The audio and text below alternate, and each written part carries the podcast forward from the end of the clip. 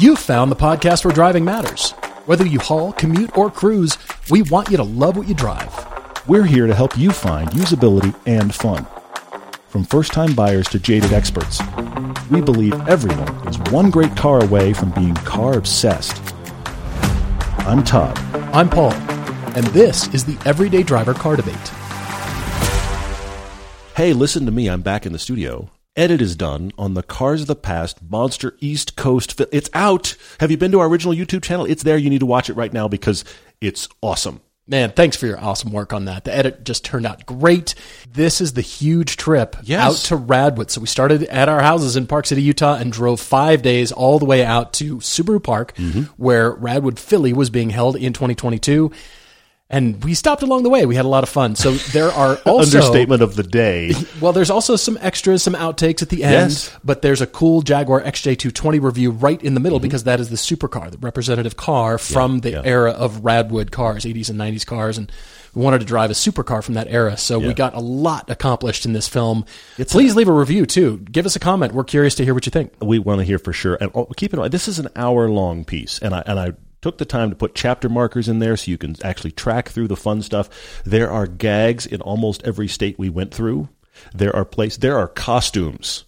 Folks, if you haven't seen the costumes yet, I'm telling you, it's worth it just for the costumes. We had a bo- it Yeah. never happened in the history of our show. We had a box in one of our trunks that was labeled the costume department. Yes, it was. So and there's Yeah. gags. I mean, I, I so want you guys to see this. It is there. There literally is something for everyone for an hour, and and it's still family friendly. You can sit down with the family and just enjoy. And we have two more big road trips like this coming up. But this one, this whole film turned out even bigger than we thought it was going to be when we left home. Yeah, it was longest longest distance so far. I Yeah, think longest sure. of anything that we've got planned. Well, I mean, the- the- but it was just a lot. Just like, oh yeah, The West Coast too. piece, actually, technically, because we actually drove out and drove back, we put more miles on the cars, but we covered less of it on camera. Mm-hmm. This is 2,500 miles of us doing stuff the whole time. Yeah. It was a, we were a rolling production department. Huge thanks to Derek for actually helping us the entire way. Thanks to Shane for helping us on the far end and Andrew helping us get cars back. There was so much work that went in. And I think I, I may have caused Chance to strain something because there was so much edit. So thanks to Chance as well. Well, we are back on TV for season 11, episode 3, Saturday, July 16th, 2022. That's tomorrow. That's tomorrow, 7:30 Eastern. this is also one of our favorite pieces. Thanks to the Griot's Garage boys, they rolled out some of their collection. We got to drive Formula cars, three of them in particular, and we're calling this episode "The Road to F1." It could be longer, and it's representative of how you work up through the ranks to go to F1. I mean, you know, we didn't start as children in carts, but you know what I mean. not, yes. But thanks to them for pulling these cars out of their collection and letting us have track time all day. It was fantastic. It was an incredible experience, but I'm really pleased with how the video turned out too. So that is airing first on TV, then that will syndicate to Amazon Prime and YouTube as well. Yes, it will. And it is, uh, honestly, maybe one of our best sounding episodes ever. Well, you put an F1 car in anything, it's just sort of that sounds the best. But the engine noise of all of them is interesting. And, Yeah. and, and we really leaned in the engine noise on this like crazy. So it, it turned out really well. I'm excited about that. And again, that's tomorrow. It's been a big week for us. It has. Yeah. We couldn't do it without our TV sponsors. So thank you to Covercraft. Use the code Everyday22 when you're ordering right on their website. Mm-hmm. And same thing for Griot's Garage. Use eDriver. 15% off liquids, 10% off everything else.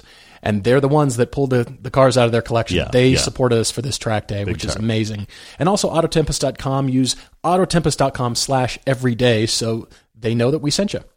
There's another car that we need to talk about just before we start the podcast. We've got a Mm-hmm. couple of great debates, but that is the 2022 Nissan Rogue Platinum all-wheel drive. It's back. This The came is back. into the rotation, the press rotation, but it's along the lines what we were just talking about before the podcast started, and that is about Nissan and their Mm-hmm. resurgence of taking what they have and really dramatically improving it Mm-hmm. to the point where it's not just yet another model. I drove this again. We'd, we'd had this Rogue before when it Yeah. first came mm-hmm. out uh, 18 months ago. Yes, it a while that. ago, yeah. So this is the fully loaded Platinum all-wheel drive. It is forty-two thousand four hundred and thirty-five dollars. It's not inexpensive. It's not a cheap car. True. However, even though it seems down on power, it's only a 1.5 liter, 12 valve turbocharged engine with mm-hmm. 201 horsepower, 225 pound feet of torque.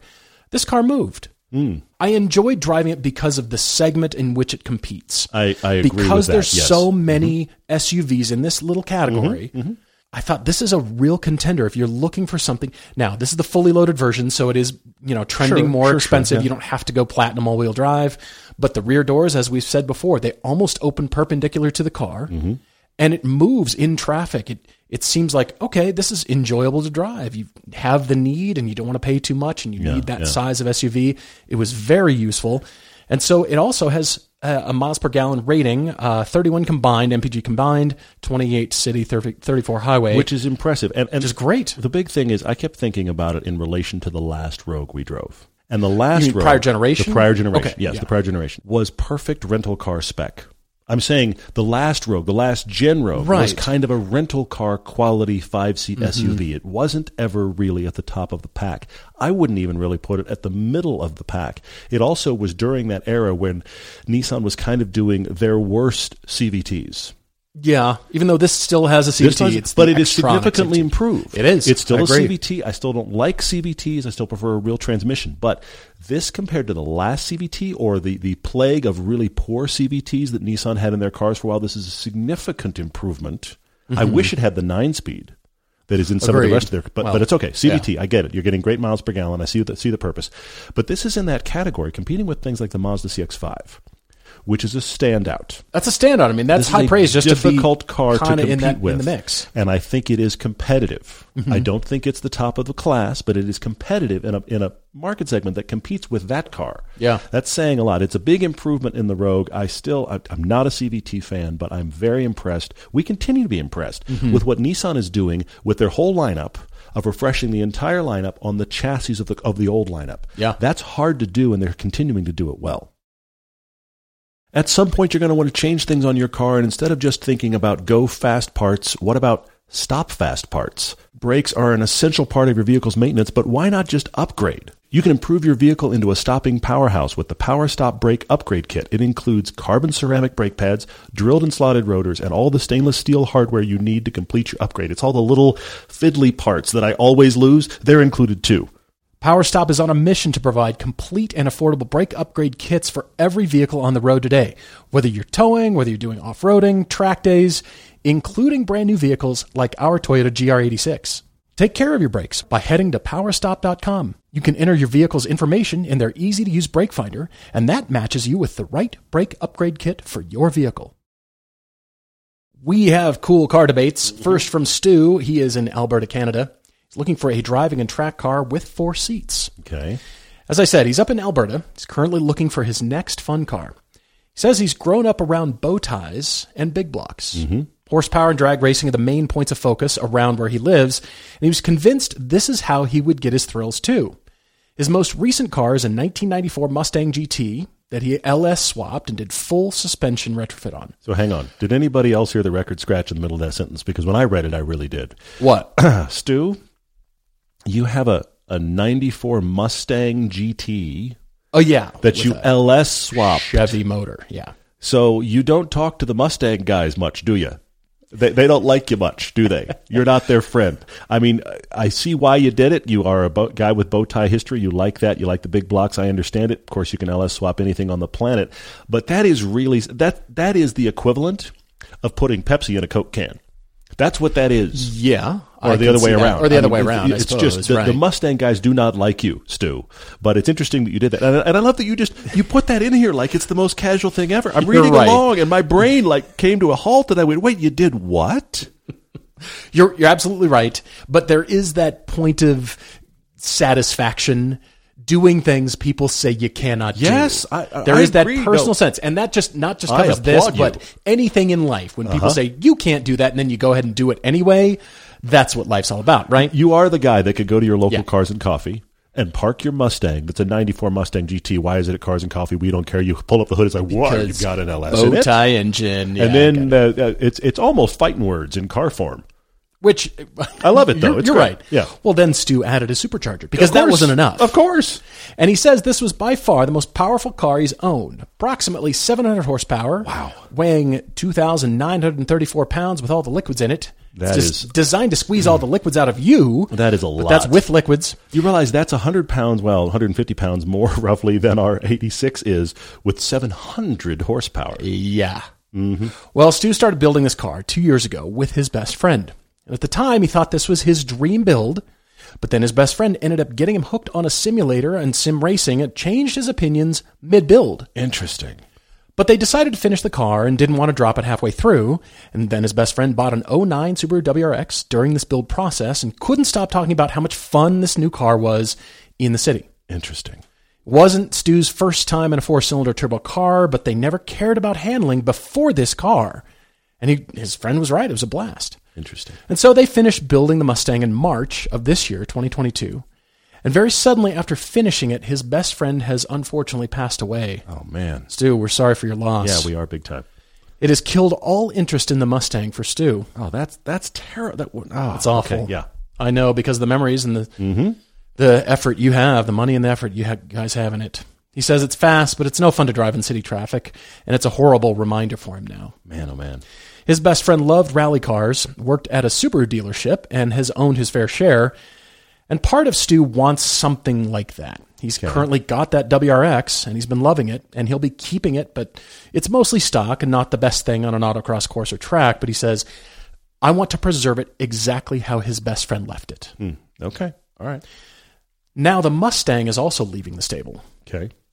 One car that has really interested Stu is the new GR Corolla. As we all are very curious as of this recording, we still have not driven it. So- nobody has. The Mustang is going to go. Rally cars are interesting. Hey, GR Corolla. Yeah, I see. I see how we get here. I see it. Yeah. I, I love that sim racing introduce you to Yeah. handling. Yeah. Yeah. Well, fortunately, Stu was on the list very early for one of these GR Corollas, and being a mechanic at the local Toyota dealer, he gets first dibs on the first car they get. Interesting. Okay. All right. But after listening to us, he doesn't want to assume that this is the be all end all car. And he's looked at several options. He's owned different generations of the Audi A4, different Volvos, several Mustangs, another V8 swapped FC RX7, Okay. Love it. a Toyota Aristo, two BMW E46 325 CIs, other cars not worth mentioning. So here's what is currently in his garage. His wife's 1976 Morris Cooper, modified for amateur hill, hill climb racing in Japan. That is not a common car we hear about. That's interesting. A 2011 Sienna, an 03 Matrix XRS, and the aforementioned 09 Subaru WRX. What an eclectic garage there. And I have to come back and say that I think that 2003 Matrix should go. Yeah, what is that doing But in there? whatever. It's just probably paid off and just kind of sitting there, right? Probably just sitting though. Yeah, you're right. Well, Stu wants to focus on fun driving with regular autocrossing and three to four track days a year. He's got his wife and three kids, so at least four seats would be ideal. They've got that Sienna, so that's covered.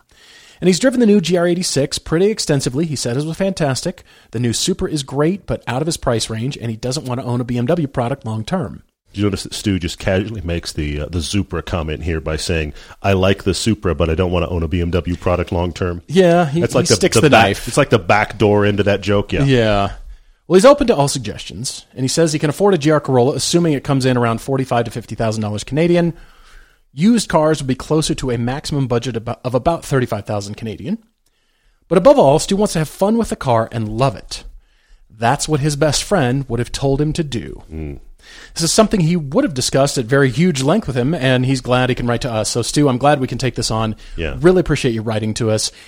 And I'm glad you're considering that GR Corolla, but so is everybody. Yeah. Yeah. Yeah. I, I wonder at this point if there's too much hype for that car. I mean, the specs say it's going to be awesome. I have mm-hmm. ridden in it, and it is great. Yeah. Yeah. We just haven't driven it yet. Mm-hmm. But I wonder if it's just going to be such the holy grail and it's going to do mm-hmm. things that don't meet people's expectations. You're going to think, well, it does the rear wheel drive feel or the whatever kind of feel that I'm looking for, and I think it'll do it. And then you get it, and it's not quite what you were looking for. It's great. I'm speculating, but there's a lot of focus. I mean, it's like Yeah. It's too al- many too expectations much. on this car right now. And I also think there may be the upcoming backlash of I can't get one, so now I hate it. I'm worried about that too. Oh yeah, People people are going to see one and I can't get one, and they're charging this much markup, so the car must. The, now I hate the car. I'm worried about That's that as well. interesting, But right. it- but I do think, Stu, I, I do think getting a GR Corolla. You said you're first on the list at your dealer. Mm-hmm. I can't think of a safer buy sure. because You're parking you your can- money. You can buy it, and and this is part of my whole discussion for you. I think you should get that Corolla when it comes in and plan to have it for six months. Now that doesn't mean you don't keep it longer, but just I'm going to buy it. I'm going to keep it for six months. Unless somebody comes along and offers you stupid money for it. But I think I think even if it's not the right car for you, and I want to break this down further, even if it's not the right car for you, I think you can buy it and have a great time with for six months to figure out if it is, mm-hmm. and if it isn't, you're going to be able to sell that car for exactly what you got it for. The demand is so high mm-hmm. that that car used is going to be so easy to get rid of. Yeah, that that's true. No problem getting rid of it. But I like that you're open because mm-hmm. Again, you're writing with an expectation like the GR Corolla is going to be the thing. Mm-hmm. It's sort of like the next car that every mm-hmm. WRX owner wants. Maybe it is, but there are also good cars to drive. And I, I just want to put this up front. You know this already, Stu. The best track and autocross cars are usually two seaters. So you Yeah, bring an expectation of this is going to be an amazing autocross and track car, but it still needs to do a family kind of duty or you know take passengers, which automatically makes it not a track car. It, does work against Okay. Yes. less of a track car. Yeah, yeah. Right. So there's the Honda Civic Si, there's the Civic Type R, there's the Veloster N. I like all those. Mm-hmm. Front wheel drive, fun, but you've already got that recipe almost in that WRX. And I hope you yeah, drive I I mean you're going to keep it forever. I hope you just use that for all that fun stuff because it's not going anywhere. Mm-hmm. So you kind of already have what you're writing about. You realize that? You four doors, autocross, Yeah, kind yeah, of track car, good for space, still kind of Yeah, powerful. yeah. You've got it. Mhm. It's the WRX. Sell that XRS, by the way. Get rid of that thing, please. So I thought a little bit more. I'm going over to German cars and looking at two series. Mhm. 228 M235i, 240s, M2s, etc. Yeah, yeah. Well, there he gets an actual BMW product, Uh, but yes, at the same time, you get four seats that you didn't have before. If you talked about the Supra, exactly. and you can get one used for less than a new Supra. Exactly. I know you said you don't want BMW products, but the 335 IS Oh no, that's from good. the E90 generation yeah, yeah, yeah. hmm is the car. I couldn't stop thinking about it for you. That's interesting. Yeah, it's cheaper than the amount of money you want to spend. Mm-hmm. And that had the N54 engine with higher boost that bumped up to 320 brake horsepower, Yeah. 332 pound feet of torque, and an overboost function. yeah. And they're cheaper now. They're going to have higher miles. They're the E92. and then it's going to Yeah, feed into great. your I don't It's want so to own a. BMW because high miles and long term, but Mm-hmm. all I could think of was E E46 3 series and E E90 335 IS and all the modern 2 Yeah, series. yeah. It's like the car for you. But if BMW is completely out, you know Porsche 911s have four seats, don't you? I have heard this. hmm I looked around on the Porsche Club of America Upper Canada region. The classifieds there had a 2005 997 Carrera. It's just a Carrera. Yeah, yeah, yeah. Sure. Turbo short shifter manual. The IMS bearing has already been done with a new clutch. Has 115,000 kilometers on it, Hmm. and they're asking 52.5. So yeah, I'm spending Okay. more. Okay. Okay. But yeah. the car seems sorted. Yeah. It's a four seater. I mean, how how much are you going to be taking the family? You have the WRX, yeah. How usable a four seater? four doors. He's got the Sienna. seats. Yeah. Got the Sienna. Yeah. So for the fun car, let's throw all of these out and just go two seater. Hmm. You said you like the GR86. Why why not that? You've got the recipe already. So I, I want you to not look at the WRX so much as the monument Yeah. The That's my pedestal. concern as well. because you're not going to change it. It's just going to be there, but don't let it sit. Your mm. best friend would have wanted you to drive it. Mm-hmm. Drive it so much because every time you do, you'll think about him. Yeah, You'll tell yeah, stories to your passengers. Hey, this belonged to my best friend. And the best way you can remember somebody is to talk about them. Don't Yeah. stop Agreed, talking about agreed, them. yes. Don't stop driving his car. Yes. Constantly drive that thing. Mod it. You guys probably would have modded it anyway. He would have. Don't let that stop you. Hmm. Use it and make it yours. You've already got it though. So the fun car, it can be none of these suggestions. We could I go agree. small. We could Yeah. go Miatas. We could go 86s. Mm-hmm. What else actually interests you? You've got you've done already a bit of good driving homework. Yeah, I say yeah. keep that up, but I don't want you to put the WRX aside and think, well, I have to get another one just like that. Then Yeah, if you get a is- Civic hmm. Si, well, it's kind of two of the same thing. You, you've walked into what my big thought is here as well. And, and Stu, look, first off, I want to I want to hit the headline here first, and that is we're very sorry about the loss of your friend. Yeah, yeah. That sounds. It just sounds gutting. I mean, it ruined the Mustang project for you. This Yeah. is this is tough stuff, man. Yeah. And it's recent, and I think it's amazing that you have his car. Dangerous stuff here, but I'm going to walk carefully. I want you to think about how your friend would have wanted your car progression to go. Because what I'm concerned about is that that WRX is going to steadily get driven less and less and less and less and less. Mm-hmm. But you're going to feel like you can never get rid of it. We've had this conversation before. Yeah. People have willed cars to people in their family, and those people have written us and gone, What do I do? I don't Yeah. think that your friend would want his WRX to hold you back. Very true. Now you have it now. It's fresh. I understand why it's important. I think that's really cool. But as to Paul, what Paul said, you have to drive it. You're almost obligated to drive it. And if you it. find yourself not driving it, I don't think, I don't know, but I don't think your friend would say, well, you have to keep it anyway. Agree. I was just thinking about that. What if you allowed yourself to sell it? I don't think right now. Not right now, but what if you even entertain the the mustard seed of that thought? This is what I actually think is the plan for the Corolla. I think get the Corolla, which is, let's be honest, it's the updated duplicate idea of what the WRX is. Exactly. And that's why you keep it for six months. And now you have a real conversation with yourself. Think about what your friend would have thought. Mm-hmm. Do you keep the Corolla? Do you keep the WRX? Do you sell them both? Do you sell one or the other? I don't think the WRX. I I know this is a tender subject right now, but I don't think it needs to be a forever car for you because I don't think your friend would have wanted that. If it's going to hold you Agreed. back from other experiences. Now, you may drive the Corolla, you may drive the WRX, you may say, this is kind of the same thing. If I'm going to have the same thing, why not keep the one that has nostalgia and my friend's memory in it? Exactly. I totally get it. Yeah. Or you may say the Corolla is better. I just want that. My my friend would have bought the Corolla. So keep the Corolla. I want to give you freedom here because I think your mm-hmm. friend would have done that. Your friend would have given you permission.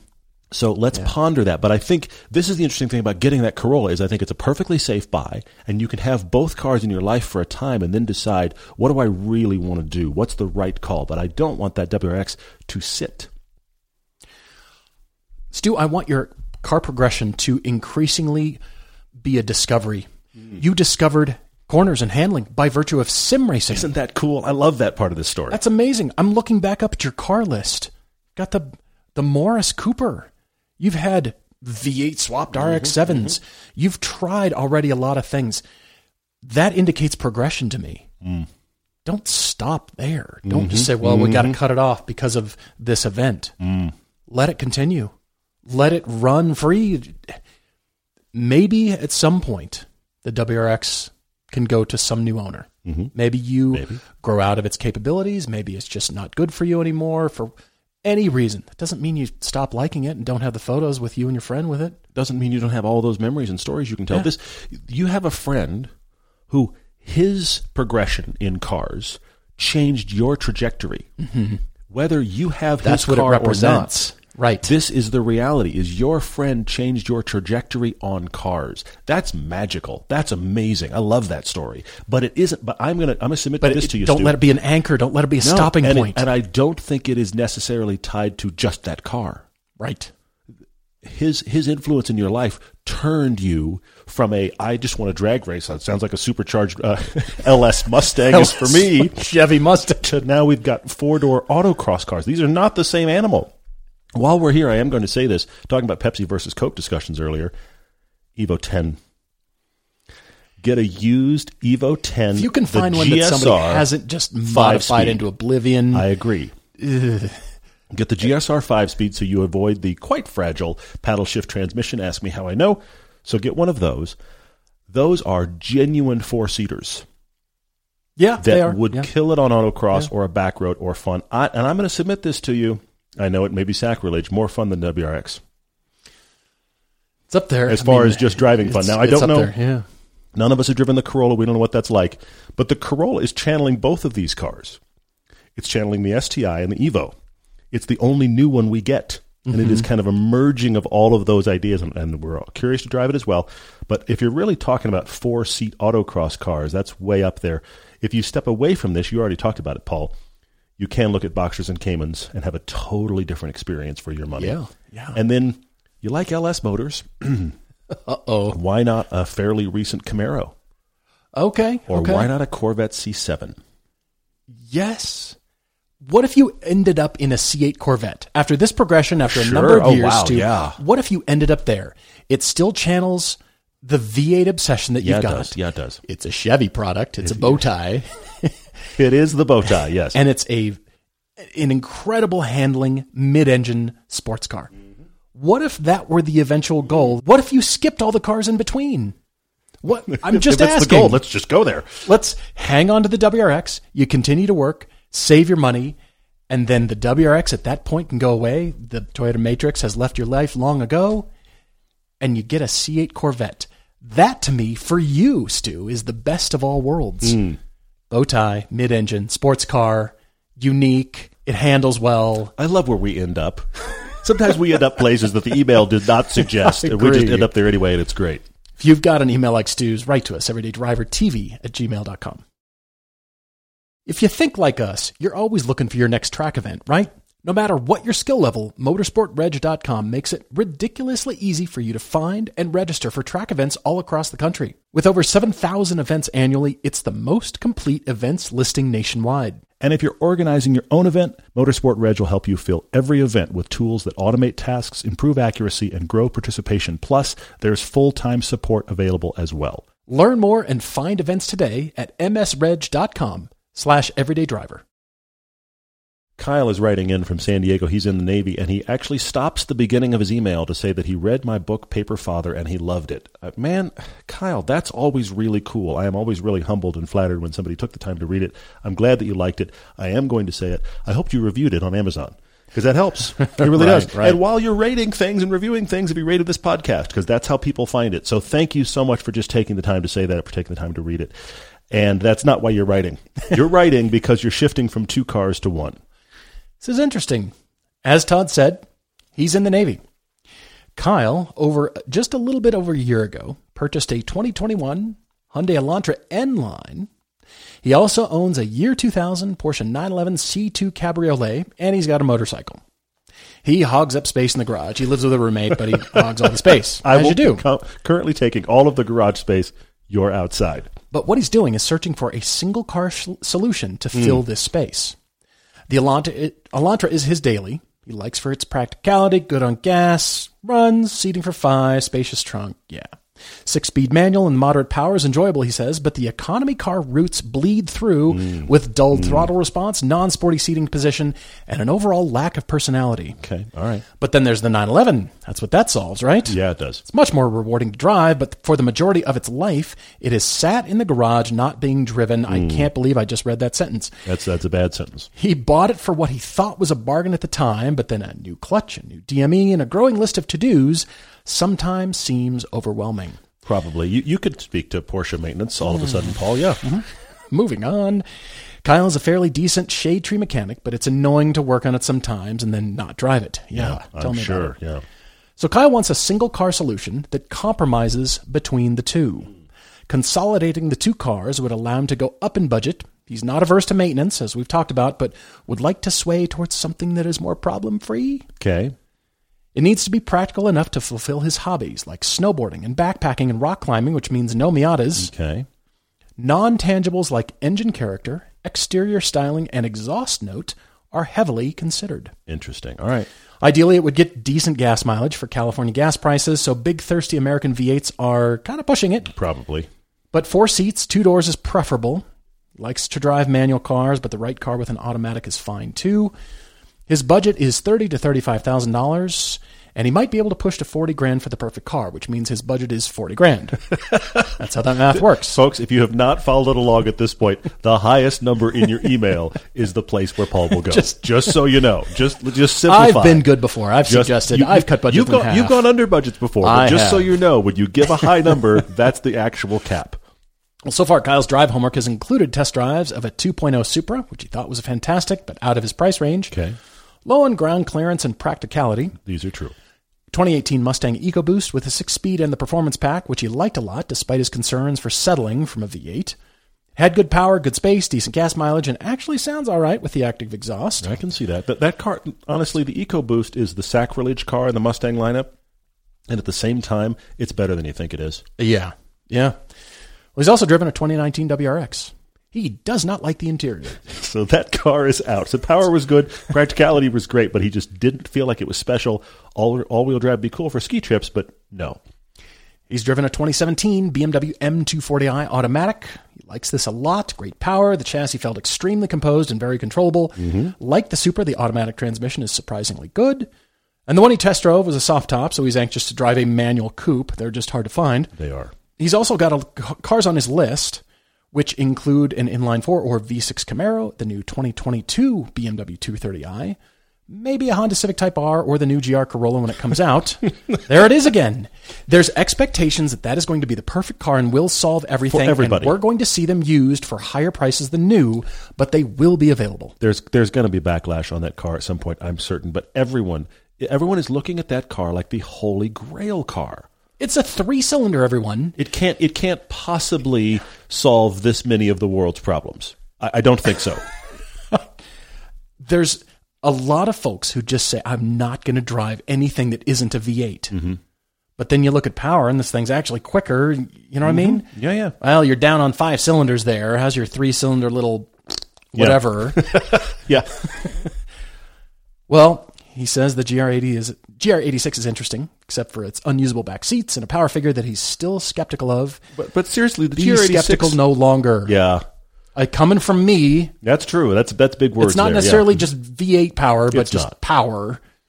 He's also interested in a weird turn here, the new Ford Bronco with the stick. One of these things is not like any of the What others. What does that have to do with? I, I will say that the new Ford Bronco, the seven speed, is one of the better feeling manual transmissions being sold right now. Of all the transmissions, I thought I was going to say that about. I didn't think the stick shift, smaller engine Bronco would be on the list, but it is a great feeling manual transmission. But uh, Kyle, it's not like anything else you've talked about. It really isn't. Not at all. And I know that you're thinking lifestyle, and that just screams. Yeah, yeah, it does. I go snowboarding, backpacking, and hiking, and I do all the fun Yeah. stuff, cool stuff that you don't. Have I told you that I do these things? Here's my Bronco. I do Yeah. like that, and it's got room for stickers all over the back for It places does. you've been. And Put an everyday rent. driver sticker on there while you're at it. but please it's going to do. be covered in stickers. But I wonder if you'll get tired of it because there's a lot of freeways around where you live, and Yeah. there's a lot of freeways to cover to get to the activities that you do. And when you do aforementioned activities, it's not like you're traveling five miles up a fire road or rock crawling True. eight miles True. into base camp. Yeah, most of the time that's not the You case. No, we're not driving to Everest Base Camp, 16,000 feet, whatever, however high. it is. 18, yeah, yeah, yeah. So I like the two series. All Okay. these two series are great options for you because they've got space. They're real cars. They're fast and fun to drive, Mm-hmm. and it doesn't matter that okay, you're parking in parking lots and then hiking up it. You know, you're parking at Yeah, the yeah, yeah. trailhead. I thought about other sedans. Yeah, I, I want you to investigate all those BMWs and see what you like there. Mm-hmm. They're great. But there's one car that is like a splinter in my brain. Okay. I thought of sedans, the Giulia and the G70 Genesis and the you know the usual suspects. But how about a Mazda CX-30 Turbo? Oh, that's interesting. I didn't expect you to go there. You can do light fire road off-road crawling. Yes, you could. It's got a turbo. Mm-hmm. It's got decent space, but it's still small enough Yeah, that it's yeah. kind of chuckable Yeah. and it's good to look at. It's it's as if Mazda wanted the Subaru Crosstrek in their lineup and they did it their way. That's exactly what it That's competes much against. what it is, yeah. Because you have everything your email is here is screaming Crosstrek.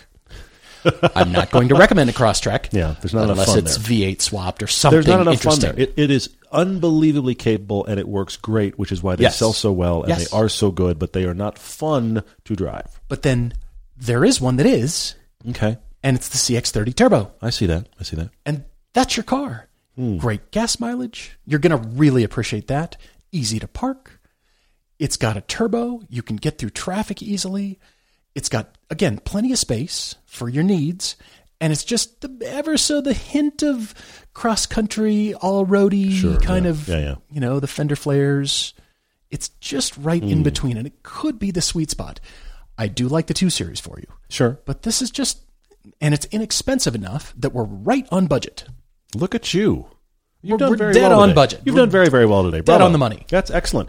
Kyle, I, I'm going to agree with Paul in that you need to drive all those BMWs, but I'm going to say to you that the, the M242 series is a great car option. here. Yeah.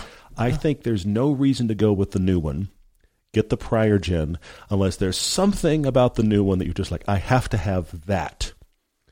But the, the prior gen Just love the styling so much. something have to. The, the prior gen is so great, and our friends at RSR have a, a fleet of these that they track constantly, and they keep coming back for more. So that is interesting. I mean, they, is- they do a lot of maintenance they- on them. they maintain 'em but like crazy. Thrash them. But there is nothing nice that's been done to any M240 that's ever been owned by our friends at RSR. They're they're only treated as terribly as possible at the top of everything you could possibly do with them. They're trashed, and yet they are reliable for them. They, they would not be in the fleet if they weren't. So I, I feel strongly about the M240 prior gen. You would really like that. I think you'd like that for sure. We nobody's driven the new Type R yet. Based on the Civic Si, it's probably going to be pretty good. Nobody's driven the GR Corolla at this point or the Yes. new Type R. And this is the what problem, else is on this the is list? the problem with the GR Corolla. You're right. Nobody's driven that either. That will probably be pretty good. I agree with those as an option, but actually, my favorite for you, Kyle, I'm thinking about. You have this four door commuter usable sedan that you think feels a bit too common and cheap ultimately, and you have this great handling sports car you never use.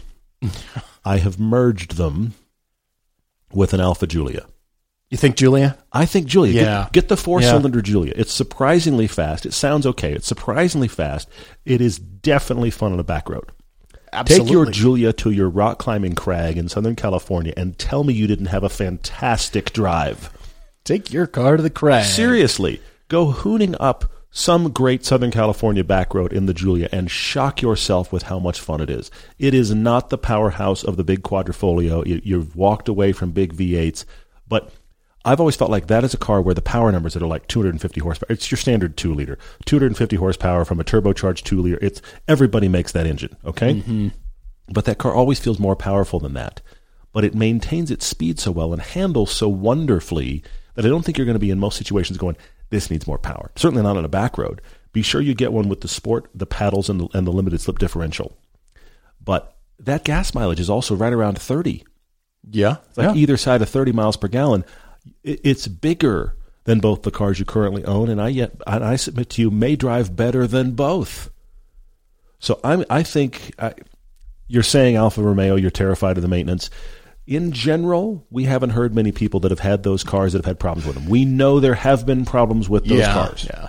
But in general, we have not heard people that have had big issues with those cars. Plus, you live in Southern California, you can get it serviced. I think it's a four cylinder Giulia with the proper spec, and you'd be thrilled. See, I see what you're doing. You're suggesting Alfa, so you're steering them right to BMW because BMW sounds like the most reliable car on the planet. If I- once you suggest Alfa, I suppose. it's all not true though. Uh, yeah. None of it is true. Not from our Yeah, experience. it's I all reputation. On to audience questions. We just talked about the Giulia, and that, that kind of backs us right into this question writing in from Matt. Matt wrote in and said he's got a question about factory service. He recently drove an Alfa Romeo Giulia TI Sport and fell in love with it. Kyle, did you hear this, by the way?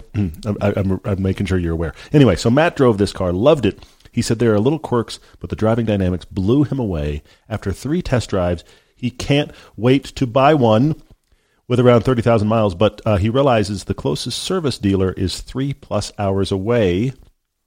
Should he not buy it because of how far the dealer is? Well, I've got a story for you, Matt, and that comes from one of the people that went with us on our pilgrimage trip, Scott. Hmm. He lives in Canada, and he is very far from his dealership, but he drives so much for his job. He just schedule schedules service hmm. on some of his business trips, or yeah, three plus hours. That's a bit of a haul, mm-hmm. but what what else can you get done? Is it a business trip? You see a friend, you you know, have a little vacation. What else can you do on this trip that makes it worthwhile? Because ultimately, it comes down to your your ability for discomfort. Yeah, yeah, yeah. How sharp is the tack? Is it you know, is it very sharp and you can't deal with anything but 15 minutes away or are you more willing because you love the car so much that you're willing to keep You could do this as an experiment, Matt. Hmm. About a year. How about mm-hmm. one year? Mm-hmm. See how things go. It shouldn't have that much service, especially if you buy it secondhand, if it's pre- you know certified pre-owned, mm-hmm. or you buy it knowing, hey, here's the service records, everything's ready to go. You should at- at least be able to go a year with. Most manufacturers just require one year interval oil changes now. Yeah, yeah, yeah. So if you go two times this year, that's not a bad thing. And maybe you can just keep checking things yourself. You're learning how to check brake pad thickness and you're checking your fluids regularly and you're just keeping on top of things, keeping an eye on everything. Well, but it I- might just be fine. I also have to ask this question of you, Matt, and that is, what do you expect to get done, and does it have to be at the dealer? I mean, you're saying you're thinking about buying a thirty thousand mile car. That means you want to get warranty work done. I get it, but if something big breaks and you need warranty work, yes, it's a bummer because you want it to go to the actual Alfa dealer, and that's three hours away. I understand it, but if we're talking oil changes, are you telling me there's nowhere near you you can take it that the Alfa dealer will be like, yeah, that's fine, that works. That's fine. You can't go to the Chrysler dealer. I'm, I'm just thinking out loud. true. You can't go to the Chrysler True. dealer, or, or there's nobody in town that can be justified as doing essentially your oil change work for you. We sell bird baths, furniture, cleats, and we work on Alfas. Yes, we do. But but but I also think about this. If if look, let's say let's I'm just going another way. You've got a thirty thousand mile car. Let's say oil changes are included. They're probably not, but let's just say they are. Would you drive three hours, or would you go down the block and pay for it yourself? What's Right. What's your Right. time worth? I can't answer that, but I have to think that you don't need this dealer very often for most things. But you're going to have to. You you already talked about it, Paul. What's your what's your pain tolerance here? Mm-hmm. Over here on Facebook, Brian P. asks us our thoughts on the new EU law mandating anti speeding systems in new cars by July 2024. Of course, once we reach July 2024, we'll be able to, to speak more about it. But I predict that it'll make all these cars that don't have that implemented in them more valuable and more in demand. It's just that's just simple supply and demand right there. I think it's tough to say. It's n- never fun to to see that. Mm-hmm. I think it's mm-hmm. not something that Yeah, appeals to me, but personally. But you know, I think because we're far away from it right now, as you said before, laws will change over time. Mm-hmm. Politicians will come and go. Laws will change. Things will change. Maybe, but we'll just we'll just have to see. It's it's hard to predict. I mean, on its face value, it doesn't look good. It doesn't sound very good. Yeah, yeah. Takes the uh, the trust away from drivers. I think. I agree. I agree. Well, but but it isn't. Unfortunately, it's in that trend that we're seeing. It aligns with things like, well, I should get a, a really, really great quote unquote. You can't see the quotes. Self driving system. It, it aligns with all this stuff where we're trusting a driver less and less. And on one level, you could go, okay, there are a lot of bad drivers out there, but I, I submit the flip side to you, and that is, if we required more of drivers, they might be better mm-hmm. on Facebook, I have to read this statement, not question, from Ed Hayes, who has watched our Cars of the Past East Coast episode, and he said, As an English person, I must say that Carhenge is better than the original Stonehenge. so, Ed, I'm really glad you watched. Thanks for watching. I hope you enjoyed that absurdity section at Carhenge. Fantastic. Colnago 1331 is pretty much talking to me, asking, What's the point? you couldn't do it, could you? I, I was hoping you'd see this question, and it just killed me. And I ah. love that you found it because it's, it's pretty much just, hey, Paul. Y- yeah, it's nobody else. It's just me. What's the point at which you should stop spending money to keep an old car going? and how far past that point do you have to be in order to justify spending all the money on keeping the old car going? because there is he's- right there is that flip side where you've spent so much now that the car has become valuable to you at a level that it's just like well i have to do it now Well, that's that's me too, and mm, it's also me with the 928. And I, know. still have more to go.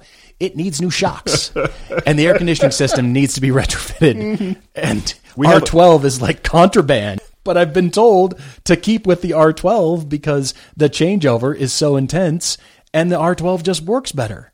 Plus, it's almost 40 years old, so it's going to get classic car status soon anyway. So whatever, right? it's sentimental value. But fortunately, the only saving grace that I can that I can say and answer this question, my only rebuttal, and it is slight at best, is that all that money has resulted in a car that does run. that is true It does run. The engine right. is pretty dang awesome. yes the engine is very good It starts and runs, and it's great, and it's got power. It's just all the other systems that haven't been touched that I'm now facing. But I expect that too. If I do it right, Mm-hmm. then I've got a mechanic special, and I expect it to just keep running. Mm. And most importantly, with this old car thing, don't stop driving it. That's so key. I love that. Cars need to be driven. They like to be driven. They want to be driven. I actually got to drive it on our East Coast piece. I that, know that was a big moment. We have a whole car swap section. You have to go see that too because we talk about each other's cars. I just fired it up two days ago. Yeah. Mm-hmm. Needed some more shots for it. And it fired right up. It runs great. Awesome. Idles immediately. It's great. Yes, stuff wears out. But just think of any car nowadays, modern cars, 40 years from now, they're going to be old cars. Which are the hmm. ones that are worth saving? Because if I don't save this, I feel like I'm doing the automotive world a favor. I'm doing me a favor by saving this. Otherwise, it's going to be yet another 928 in a junkyard. Yeah, that's good. And every time we see the favorite car that we've always loved, I always like those old things, and you see it in a junkyard, what does that do to your heart? You go, Yeah. if only somebody had spent the money to keep that running. Well, that somebody, as turns out, is me. it sucks. Hello. But at least I didn't send it to the junkyard. At least I'm not hmm. doing what everybody did to that poor Maserati Quattroporte. Awesome car. I just want to drive it, pass it on. Here's a dirty diaper full of everything that it needs. No maintenance involved. And then it just piles up over the years. That's what happened with this hmm. car. But now I've done it. Guess what? I would drive this all the time. It runs. We're about to drive it a lot more. Yeah. We are. We're continuing to drive it. Mm-hmm. It run. It's great. That's the reward for all the money I've dumped into it. I guess it's the only. It's a tiny saving grace, but I'm going to lean on it. Ted Theologan on Twitter, party on Ted. He says, How tricky was it for us to get our cars in front of the steps, the famous Rocky steps in Philadelphia? You need to watch the East Coast piece to see that we did that because we're in Philadelphia. You got to go there. What I didn't realize when we were headed there is that apparently anyone from the surrounding area wants to do this. It's it's it's an even bigger thing than I thought it was, and it's also a local thing. This is the reason I, this thing I didn't realize because while we were there, I cannot explain to you the pandemonium that was going on at these steps. There were multiple people doing either wedding photos, prom photos, engagement photos while we were there. A huge wedding party pulled up in those In the- excursion in- limos. in limos. two Yeah. of those excursion Escalade limo thingies like three photographers and, a drone and- pilot. and they parked right in front of everything. I mean, there was a there was an ice cream truck parked where it wasn't supposed to be parked. yeah, yeah. They had practically put down an anchor, and no one was stopping them. So that had killed a lane. So that meant cars were cycling in and out of that same lane where they were parked, which was not fun for traffic. But it allowed us to get close, which was cool. But while we were there, we realized we were far from the problem. When you've got these big these big say. stretch SUVs pulling in, and a wedding party of twenty five drops out, like Paul said, with photographers and lights and drone and this, and that was just one Yeah. group. The line to see the Rocky statue was like a half hour to stand in front of it and take a photo, where they were selling T-shirts and that kind of stuff. And then you had a bunch of people who were clearly just locals who just run the steps as part of their workout, and they were constant. And by the way, the steps are not as hard to run as you think. We we, we kind of made fun with it, but but they're not as hard to run. They're set up like if you can run those steps, you're in amazing shape. And they're they're stairs certainly, but it's not like you know welcome to welcome to a pyramid or something. But it was crazy to be there. You have to watch that piece. It was amazing that we got to get that close, and uh, we're thrilled to have done it. Question here on Instagram from the real brochacho asking if the Ferrari California is a real Ferrari. What makes a Ferrari a real Ferrari? Is the Purosangue a real Ferrari? Forget the California, the upcoming SUV. Yeah. I would say the Purosangue is less of a Ferrari than the California because Ferrari does have the nomenclature California in its long history. Mm-hmm. The California is a special car. I mean, just watch Ferris Bueller's Day Off. Yeah, yeah, yeah. Brilliant car. And there is a story out there that we have heard when we drove the Ferrari California years ago now mm-hmm. Yeah. that it was originally designed for an, to be slated uh, badged as another car and then Ferrari took it back but even still it's a car that is part of their history they've mm-hmm. used that name before it appeals to Ferrari buyers and it's the entry level Ferraris you've always mm-hmm. said it's the welcome to Ferrari Ferrari It is. It is. hate to say it but that does get people in the into the brand even though if you are half alive you've heard of Ferrari Yes. And well, so but, it- no, but it puts you. The reason it's into the brand, to your point here, though, it's the car you have to buy to get you on Ferrari corporate's radar that you buy new Well, Ferraris. right, because everybody has heard of Ferrari. Mm-hmm. Ferrari just hasn't heard of you. Exactly. This is the problem. This is why they offer this car. Who's going to buy? Who's going to buy it? It's I wish you were wrong. they're out there with You're a fishing line with a Ferrari California on the end, and that's turned into other models, which is great. Is it a real Ferrari? I think so because that engine note. yeah, yeah, yeah. The engine note alone is it's glorious. It's great. and It's got great acceleration. And most of all, what makes it a Ferrari is what every non-car enthusiast on the planet does when they see it. Hmm. It just can't stop looking at you. You are the local car crash driving around. They just can't look away. Like, what is that thing? and then you do the top and all that stuff. They've come down in price, then they've gone back up. I never thought they were that special personally. I think there's a lot better drivers' cars. There's- yeah. But there is this aura about the badge, just being in a car with that badge on it. Yeah, you're it's shocking. Mm-hmm. So I guess the Purosangue will hopefully have that thing, that aura, that People are going to buy the Purosangue Mysterious. as fast as they can make them, and it it shouldn't exist, but it's going to do for Ferrari what the Cayenne did for Porsche. I, it will. So what will people say? You know, when you drive a red sports car, everybody says, "Is that a Ferrari?" Mm-hmm. No, it's a Toyota MR2. Eh, What are you talking? Yeah, you're How come you? You know what I mean? yeah. Like, Your Lotus Elise is that a Ferrari? No. do you see what it says on the back? so what are people going to do with a Purosangue when they see this red SUV? What Is are they that gonna Audi? I don't Exactly. know. Yeah, it's going to be very funny to see how that unfolds. While we're here, it, Ferrari is alone in one major thing. Is there any other brand of car that so badly wants people to not buy their cars? You're They- right. I don't think keep- so. They keep making. They do this now. Right now, I will say this: the entry level Ferrari right now is one of my favorites in a long time. The Roma, yeah, yeah, it's great. I think, is spectacular. I would love to own a Roma, in spite of the fact that it is a touchscreen disaster inside. I would love to own one. It is the Ferrari. I'm like, yeah, that would be cool. But it is also the Ferrari. It is currently the Ferrari in the place of the California, where it's like, well, we at Ferrari have never heard of you. So if you'd like to buy one of our really expensive, very special edition Ferraris, you better buy a few of these like chiclets before you can buy a real one. And it's the Roma in that place right now, the bottom of the Ferrari lineup. That's what the California was for. you know, I also like the 296 GTB. Yeah, it's pretty It's cool. sort of entry level. It and is. It's just pretty. And for the first time ever, I went to Ferrari's website, Hmm. and I think for the in in their history, I don't know, I cannot verify this. This is empirical evidence. It said "fun to drive," no, and I thought it's always been assumed, you would hope. but that's not necessarily Hmm. the case. We've driven the 488. We've driven some others, and Yeah, yeah. There's other cars that give a more raw feeling because Ferrari neuters things because they don't want the Ferraris to be crashed. So there's too many systems working overtime. And well, and now they're about to release an SUV, so they Yes. better remind people that fun to drive matters. but it says fun to drive, Hmm. and I mm. thought, is that mm. a first for Ferrari? Are mm. they admitting that they actually want to build a car that's fun to drive? Uh, That's huge. That- what a great prior, step, prior Ferrari. to that, it was like we would like you to write us a big check, Right. and we'll- later we'll make race cars. exactly. Yeah. They, uh, no, I think they just make swag. All they make is merchandise with Well- the Ferrari prancing horse on it, and that's all they make. No, but see, this is and then cars the are like in the back, kind of, sort of. No, the swag is for everybody that the, the company doesn't want to have actually buy their cars. You can buy the swag.